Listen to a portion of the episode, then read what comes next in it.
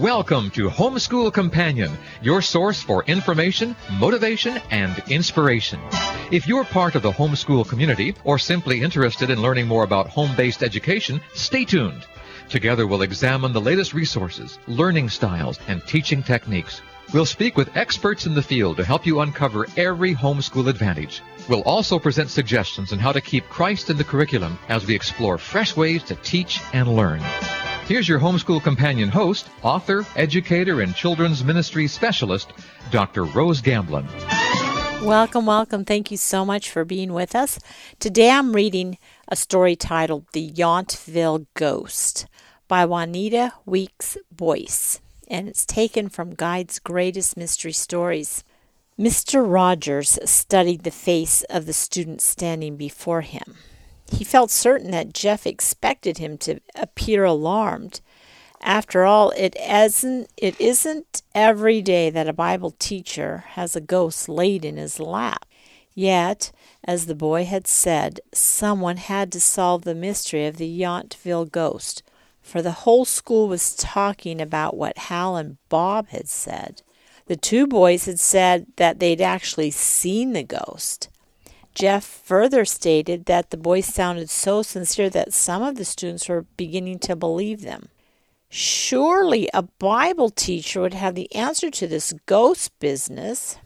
So we have a ghost on our hands, spoke Mr. Rogers, a ghost that walks around in a cemetery at night. Perhaps I'd better have a talk with Hal and Bob myself. As Mr. Rogers listened to what the boys were saying, he could tell they weren't trying to play jokes. They meant exactly what they were saying. Wow.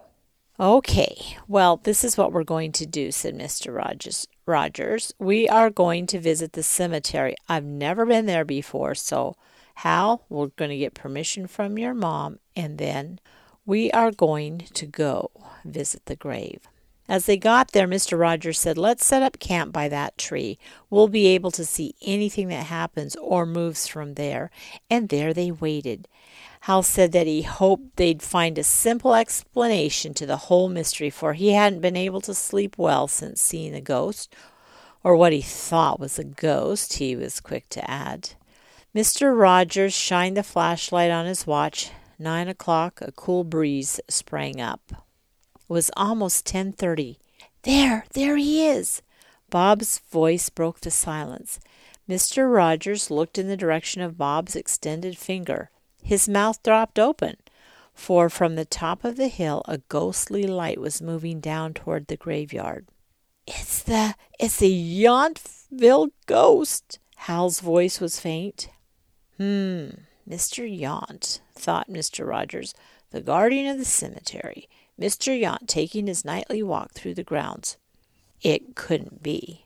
Yet, what else was it that was now nearing the bottom of the hill? Stay close to me, he ordered the boys, who were willingly happy to obey. You see, Mr. Rogers, we told you, they exclaimed as the eerie light disappeared into Mr. Yount's grave. That's just what happened before. I, believe you boys, Mr. Rogers said. In fact, I believed your story from the beginning. I knew you had seen something. After several minutes of silence, he added, It's interesting to note that Mr. Yount's ghost first appeared at the top of the hill rather than at his grave, the place where you would expect him to make his appearance, if you believe in ghosts, that is. Well, how do you explain the whole thing? Asked Al. His words sounded more like a plea than a question. I would explain it this way, boys. Mr. Rogers led the way to the parked car. I would say that sometimes people who want to see something badly enough invite their eyes to play tricks on them. But I saw it too. I saw what seemed to be a ghost. It looked like what I would imagine a ghost would look like a bright, eerie white form, a sort of ghostly light. We actually saw such a thing, boys. It wasn't a ghost. Well, then what was it? Hal asked. With the permission of your parents and the parents of other boys who have seen what we have witnessed tonight, I plan to have all of you meet here tomorrow night. Oh, come on, tell us now. No, We'll see tomorrow night. So the following night, the teacher and his wife and all the boys, more boys than he expected, followed Mr. Rogers to Mr. Yount's grave. When they got there, Mr. Rogers looked at the parents and students around him. At this time, he said, I plan to have the Yountville ghost appear. Shh, everyone started whispering. Mr. Rogers stepped up to where he could see the road below and turned his flashlight on and off three times. Suddenly, a car motor could be heard. The car, driven by Mrs. Rogers, headed down the road. After reaching a distant point, it turned around and headed back in the direction of the cemetery. Unable to see the car, but confident that his wife was carrying out his instructions, Mr. Rogers said, All you keep your eyes on the top of the hill. Even the parents felt their spines tingle. The ghostly light was back again and it was moving down the hill. They watched as it entered the Yount grave just as the car passed the main gate. A few laughed when they realized what really had taken place. The ghost was the light from the car's bright headlights. But as Hal and Bob later talked to Mr. Rogers, the teacher was glad that they had taken the matter seriously, for as they both expressed it, who would have believed that a car's lights from an occasional night traveler would shine on the hill in such a way as to shine directly on Mr. Yount's grave in a ghostly manner? You know, when you think about it, we can be so confident that the Word of God shines forth in truth and beauty. Let's pray. Dear Heavenly Father, we thank you for your love for us, and we know that there are evil spirits that often masquerade as ghosts, and there's so much horror and terror on Hollywood. Just help us to fill our minds with faith food rather than fear food. All this I pray in thy holy name. Amen. Ta da! Arts and crafts. Well, I don't know about you, but I am looking for a gravestone unit study. When I was a kid, we would have a a unit study where we would take paper and crayons and go make engravings or imprints, you know, kind of like what you do with the leaves, but we would do it with gravestones and we would study our gravestones. We would collect the ones we wanted to study about. We would study what was happening during the life of that person. We did it very reverently and we never got in trouble. No one ever shooed us away but I haven't seen anybody write a gravestone unit study, and I'm sure there's a lot of takeoffs, especially for history and mathematics, in a gravestone unit study. Maybe even uh, geology with the different types of stones that are used, and there is some information about that different types of stone, marble versus granite, and that kind of thing, and, and what the purpose is for a gravestone anyway. So have fun learning. Curriculum Corner What kids learn in games. And today I'm going to talk about Monopoly, and that probably goes without saying.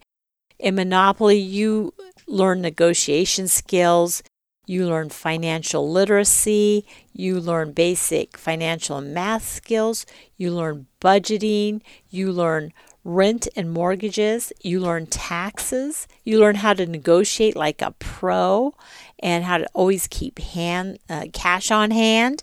It teaches property ownership, it teaches uh, creating an emergency fund. It definitely helps you to, to develop patience because uh, whoever has not played Monopoly, you're missing a very good patient building experience and life's full of surprises. So, you know, they even have a jail there, so hopefully you're not learning about being incarcerated. Whatever the case may be, remember curriculum is your choice, and if you're choosing to incorporate a little bit of unschooling or a lot of unschooling, make sure you incorporate game night. Questions parents ask. this comes from an anonymous listener. We have a very strong willed only child still at home that we are losing control on her cell phone YouTube usage.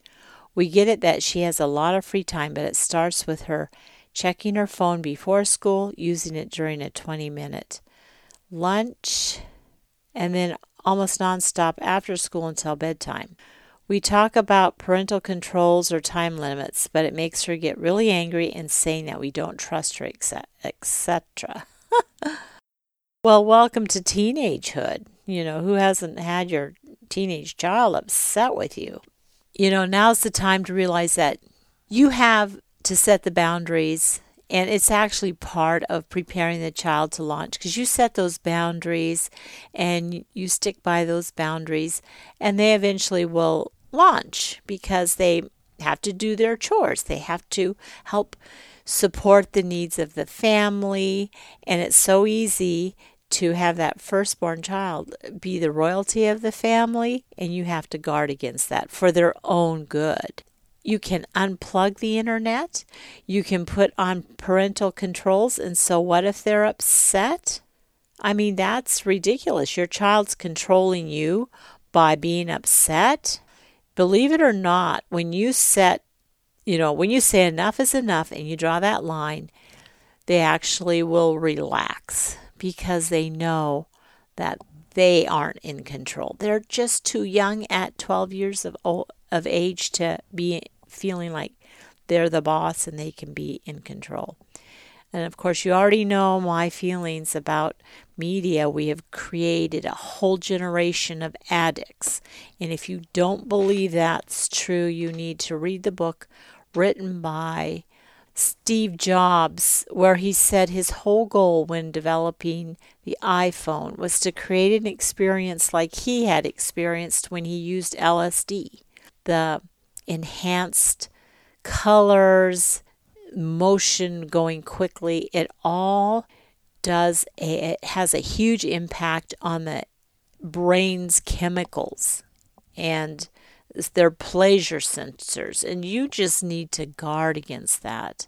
I I hope that the Lord convinces you to really be strong, put those parental controls on and time limits on and uh, you'll see your child blossoming. Well, we're going to finish our interview with Greg Davis. I hope you'll come back. We'll be right back.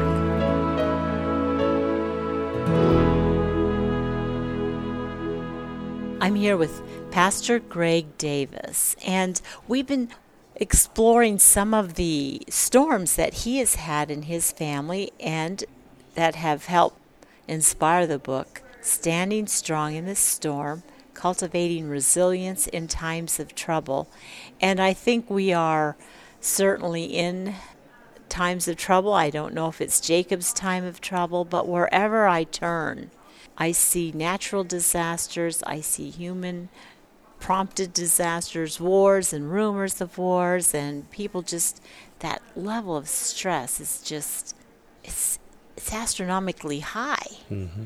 So I thought maybe we could talk about some of the strategies that your family used, um, spiritual and also psychological, that you mm-hmm. used to get through your storms. So let's talk about some of the barriers that might hinder a family when they are faced with one of these tragedies, this loss or potential loss or even the threat of loss. So right. what what were some of the strategies or some of the barriers maybe that keep people from being able to experience joy through this storm?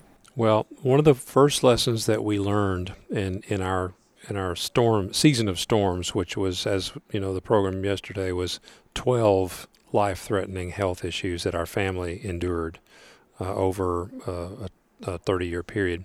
One of the thing one of the first things that God taught us was that we couldn't only focus on the storm. Uh, and there's a passage that is a key passage in, in the book, Standing Strong in the Storm. It's a storm story in the scripture about how Jesus came walking on stormy seas out to his disciples in the middle of their storm. That passage has miraculously impacted our lives through the last 30 years and taught us many lessons about how to navigate adversity. And one of those lessons is you can't only focus on the storm. You have to keep your eyes on Christ. When Peter kept his eyes on Christ, he was actually able to do the impossible by walking on the stormy seas towards Jesus. But when he took his eyes off the Lord and began to focus on the storm, the first thing that happened was he started to sink. And so the Lord taught us early in our season of storms, we could not only focus on the storm. It's human nature. When a crisis pops up, our human nature causes us to zoom in and focus Yes. only on that. But one of the things that the Lord showed me was, and He actually gave me an illustration uh, about, and I use it now when I'm speaking in churches and conferences. If you if you look at your telephone and pull in a pull up a picture, you can see everything in that picture. But when you zoom in on that picture all the way, you can't see everything. It's still there, but you can't see it because you've zoomed in on one little part. And that's what we do in our human nature is when a crisis happens, we zoom in on the crisis, and that's all we see.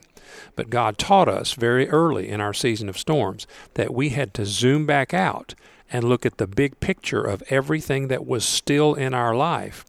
And when I would when we did that, we saw all the times that God had brought us through storms. We saw healing. We saw restoration. We saw protection. We saw provision. And so it co- totally changes your perspective. You have to monitor your mindset to make it through storms healthy spiritually and not be destroyed spiritually.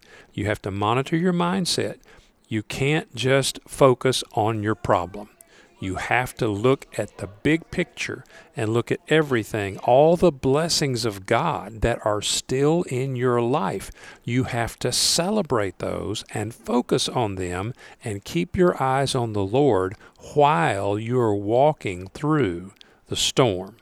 And that was I, one of I the first love lessons. That. I love that. So, um, do you have a list of strategies? I mean, like one would be, don't focus on the storm. The first one would Yeah. be monitor your Mon- mindset. okay, monitor your mindset, and then the second one. Okay. The second one is it's it's not just important. It is important about the perspective, monitoring your mindset. Don't only focus on the need in the storm. That's very important. But the second uh, strategy that the Lord showed us was that we also have to persevere when we don't understand what's happening. And so that strategy is uh, is what when I'm sharing this message is commit to never quit. You got to commit to never quit.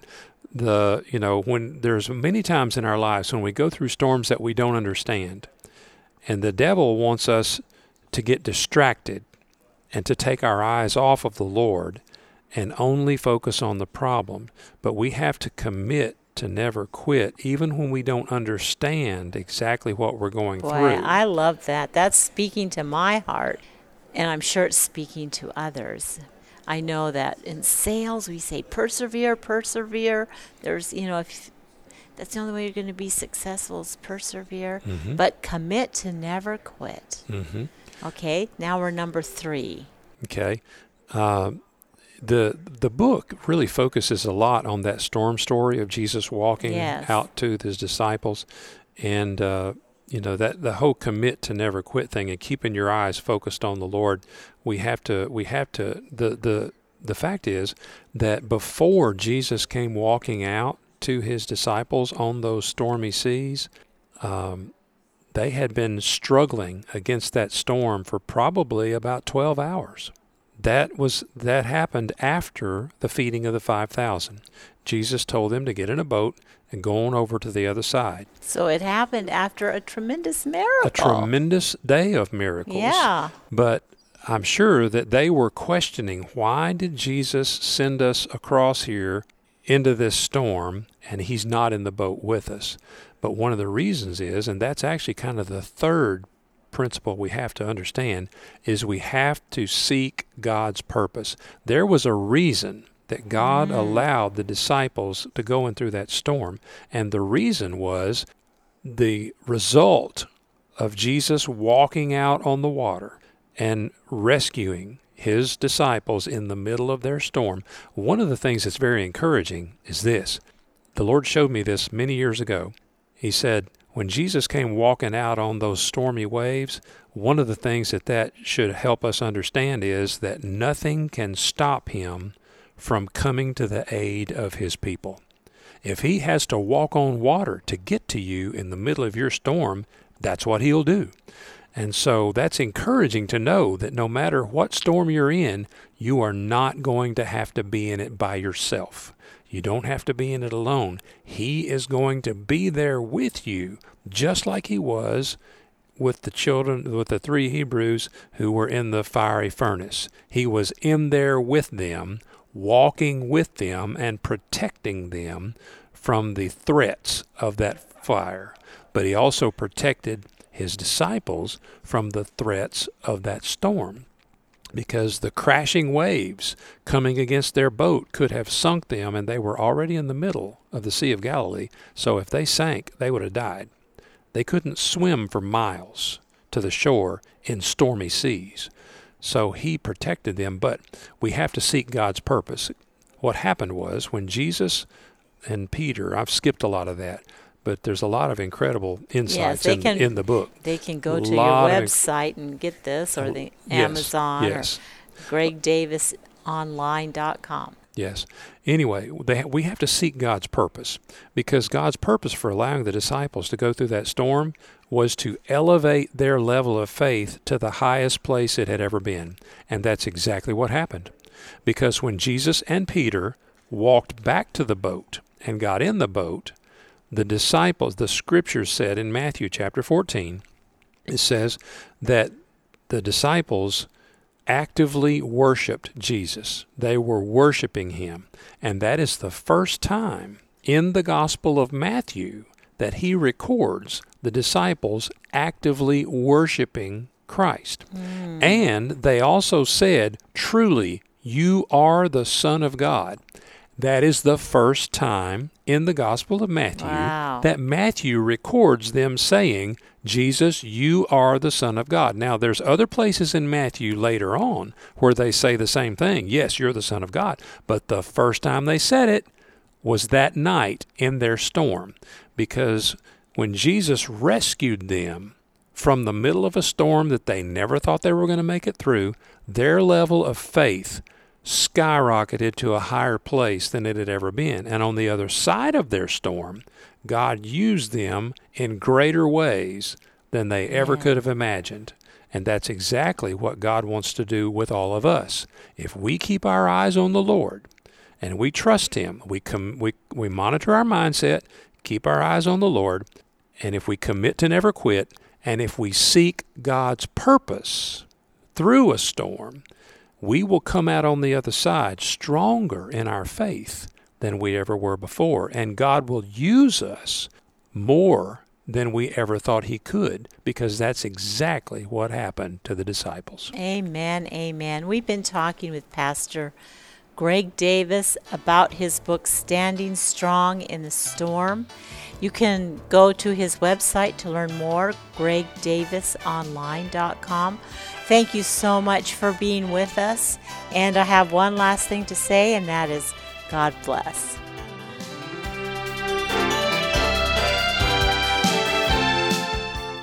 You have been listening to Homeschool Companion, a production of MRG Media. Be sure to join us on Facebook. Just type in the name Homeschool Companion. For more on this or to contact us, go to mrgmediaministries.com. That's all one word mrgmediaministries.com.